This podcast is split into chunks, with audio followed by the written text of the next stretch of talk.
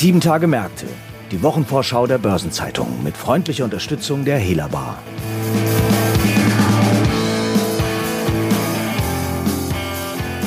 Hallo und herzlich willkommen zu einer neuen Folge von 7 Tage Märkte.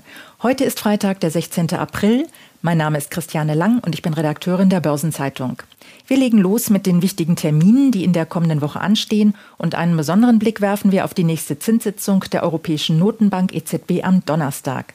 Und dafür zugeschaltet ist heute mein Kollege Marc Schröers, der das Ressort Wirtschaftspolitik der Börsenzeitung leitet. Hallo Marc.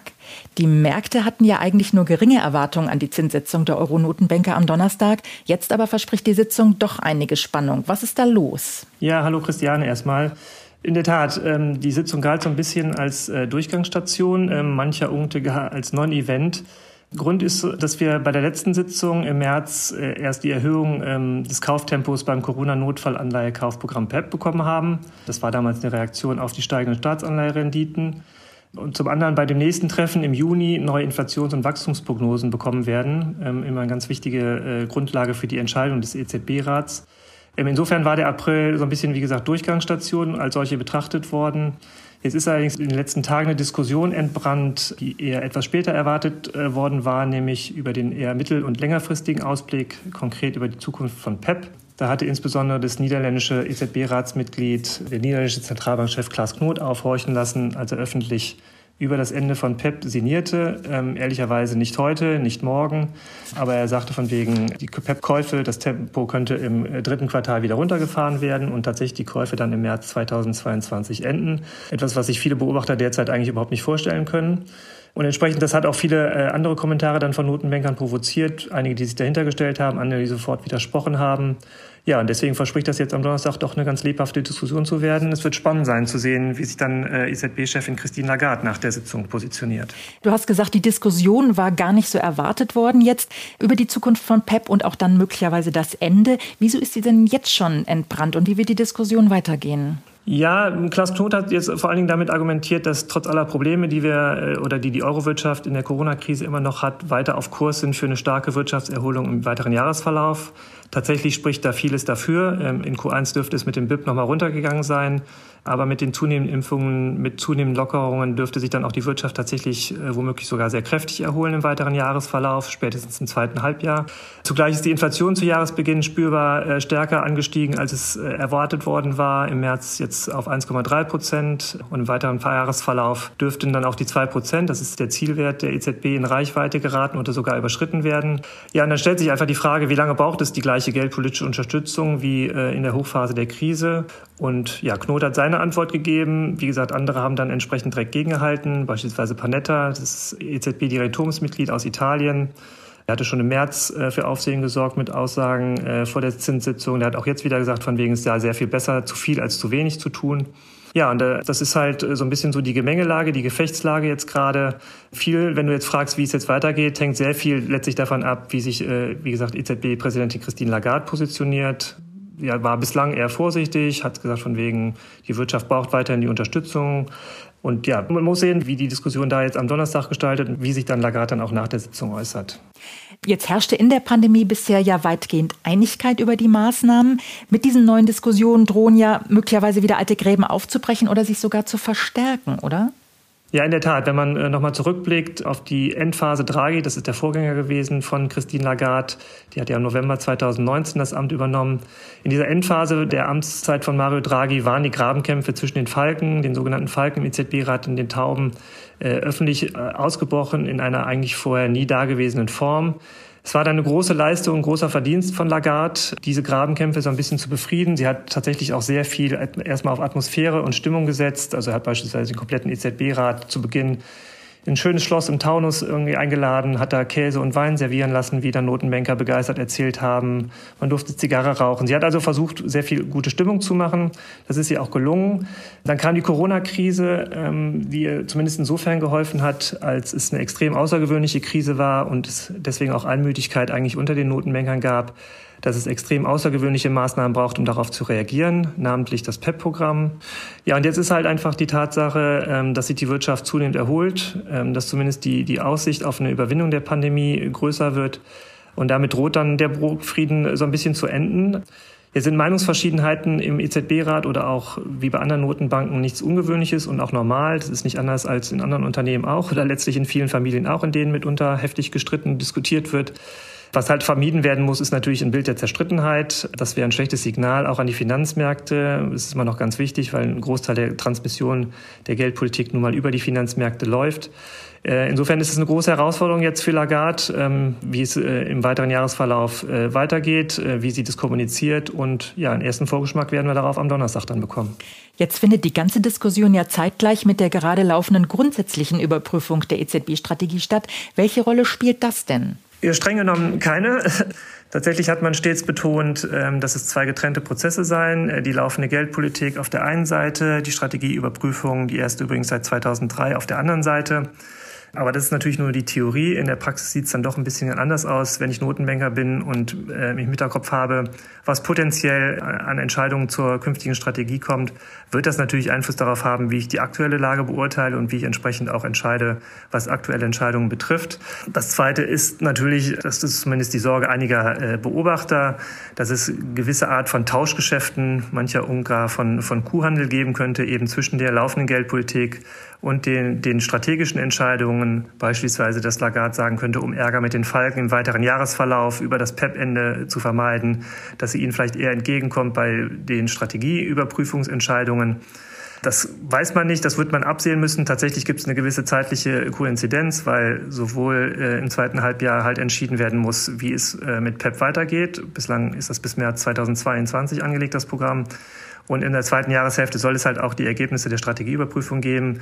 Wie gesagt, insofern streng genommen oder theoretisch sind es zwei getrennte Dinge. In der Praxis sieht es ein bisschen anders aus und das macht natürlich eine zusätzliche Spannung aus. Also insgesamt erwartet uns am Donnerstag keine langweilige EZB-Zinssitzung. Es bleibt spannend. Marc, vielen Dank für die interessanten Einblicke und deine Einschätzungen und ich wünsche dir noch einen schönen Tag. Vielen Dank, Christiane, dir auch. Wir kommen jetzt zu weiteren Terminen in der 16. Kalenderwoche und da gibt es einige interessante Themen. Sehr spannend wird es am Dienstag, denn dann biegt der Parlamentarische Untersuchungsausschuss zum milliardenschweren Bilanzbetrug bei dem mittlerweile insolventen Zahlungsdienstleister Wirecard sozusagen auf die Zielgerade ein. Denn kommende Woche stehen die Befragungen von Bundeskanzlerin Angela Merkel und Finanzminister und Vizekanzler Olaf Scholz an. Unter Druck steht vor allem Scholz, denn in dessen Ressort fällt die Fachaufsicht über die Finanzmarktaufsichtsbehörde BaFin, die in dem Bilanzbetrugsskandal eine denkbar schlechte Figur abgegeben hat. Die Kanzlerin dürfte sich unter anderem mit Fragen nach ihrem Umgang mit dem damaligen Wirtschaftsminister Karl Theodor zu Guttenberg konfrontiert sehen, denn der hatte sich bei einer privaten Audienz im Kanzleramt dafür eingesetzt, dass sich Merkel bei einer China-Reise für die Expansionspläne von Wirecard in Asien verwendet, obwohl es damals bereits Geldwäschevorwürfe gab. Auch wenn das peinlich ist, wird man daraus aber kaum eine politische Mitverantwortung für den Bilanzbetrug ableiten können. Scholz dagegen ist in einer deutlich schwierigeren Lage. Vertreter der Union haben ihn bereits aufgefordert, Verantwortung für den Bilanzskandal bei Wirecard zu übernehmen. Sein Ministerium habe bei der Kontrolle der BaFin schwerwiegende Fehler gemacht, wird ihm vorgeworfen. Alle Warnsignale seien über viele Jahre konsequent ignoriert und der Betrug so erst ermöglicht worden.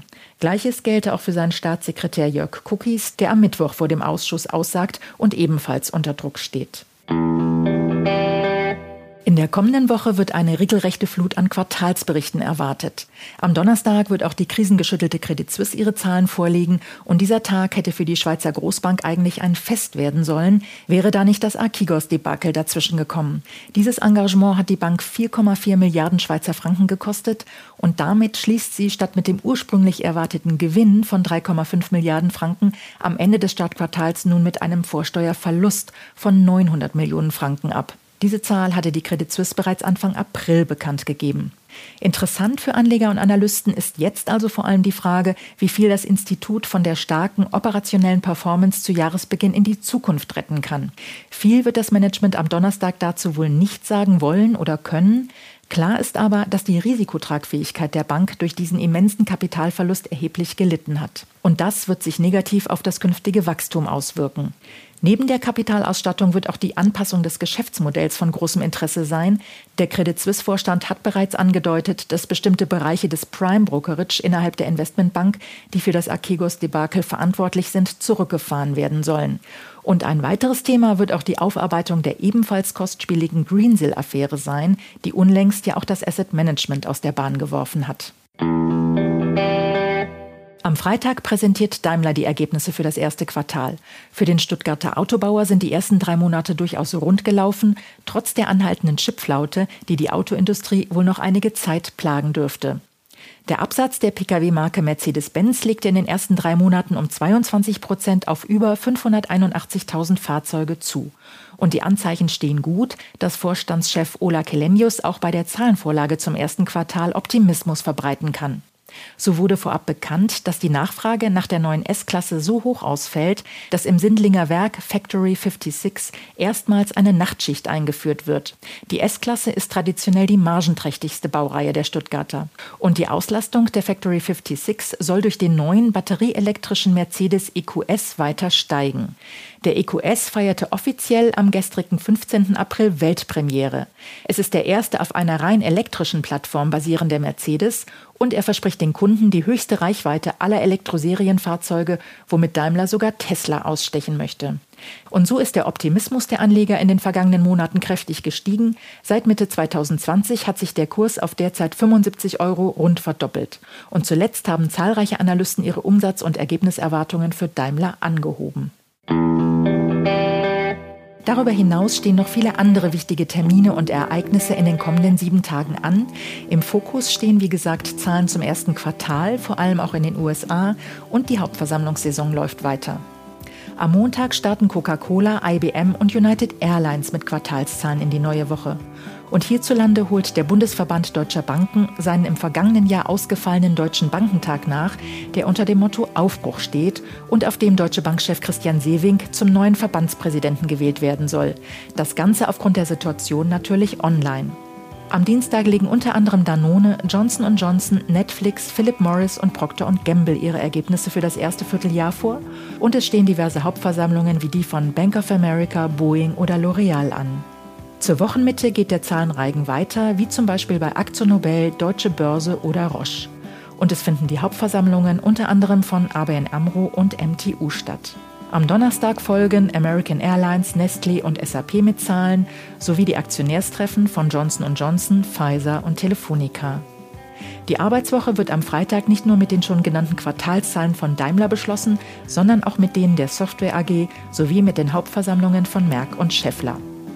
Außerdem werden in der kommenden Woche wichtige Konjunkturindikatoren veröffentlicht. Eine Übersicht hierzu sowie zu Unternehmensterminen und anderen Ereignissen finden Sie heute im Finanzmarktkalender auf Seite 2 der Börsen-Zeitung und unter börsen-zeitung.de/Finanzmarktkalender. Und dann werden in der kommenden Woche einige runde Geburtstage gefeiert. So wird unter anderem Hans van Bühlen, ehemaliger Vorstandsvorsitzender von Henkel und Präsident des Verbands der chemischen Industrie, 60 Jahre alt.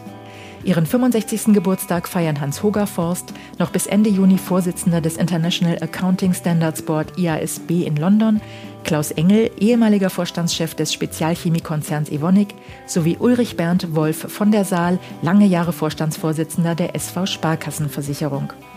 75 Jahre alt wird Stefan Jütte, früher Vorstandschef der Postbank, und seinen 80. Geburtstag begeht Heinz Riener, ehemals stellvertretender Vorstandsvorsitzender der Helaba. Und dann noch einen Blick nach Großbritannien. Hier vollendet Königin Elisabeth II. Ihr 95. Lebensjahr. Artikel zu weiteren Geburtstagen und Personalien finden Sie nicht nur auf der Personenseite der Börsenzeitung, sondern auch gebündelt in unserer Personalia-App. Und zuletzt noch ein paar Hinweise in eigener Sache. In der morgigen Ausgabe der Börsenzeitung finden Sie wie jeden Samstag die Spezialthemaseite Recht und Kapitalmarkt. Darin befasst sich Robert Weber von der Anwaltskanzlei Dentons mit der Zukunft virtueller Hauptversammlungen und wie es hier zu mehr Interaktion kommen kann. Martin Friedberg von der Wirtschaftskanzlei CMS Deutschland erläutert den Stand der Verhandlungen über eine globale Mindestbesteuerung. Und Daniela Seliger, Partnerin der Kanzlei Linklaters, beleuchtet die Kartellrisiken beim Klimaschutz und wie Unternehmen in diesem Bereich rechtssicher kooperieren können. Am Dienstag erscheint eine neue Ausgabe von Fonds und Finanzen, dem Newsletter der Börsenzeitung mit Themen rund um die Asset-Management-Branche. An dem Tag finden Sie in der Börsen-Zeitung zudem eine Verlagsbeilage zum Finanzplatz Stuttgart. Und die Mittwochsausgabe erscheint mit einer Sonderbeilage zum Thema Wirtschaftsraum Bayern. Am Donnerstag, das ist der Earth Day, der Tag der Erde, findet übrigens passend zum Anlass das WM-Online-Praxisforum Sustainable Finance statt. Und damit sind wir am Ende dieser Episode angelangt. Redaktionsschluss für diese Ausgabe war Donnerstag, 15. April, 18 Uhr. Eine Gesamtübersicht über Konjunktur- und Unternehmenstermine finden Sie unter börsen-zeitung.de. Alle genannten Links und weitere Informationen sind in den Shownotes zu dieser Folge aufgeführt. Ich verabschiede mich. In der kommenden Woche ist auch wieder mein Kollege Franz Kongbui dabei und ich freue mich, wenn auch Sie wieder bei uns reinhören. Bis dahin, alles Gute und tschüss.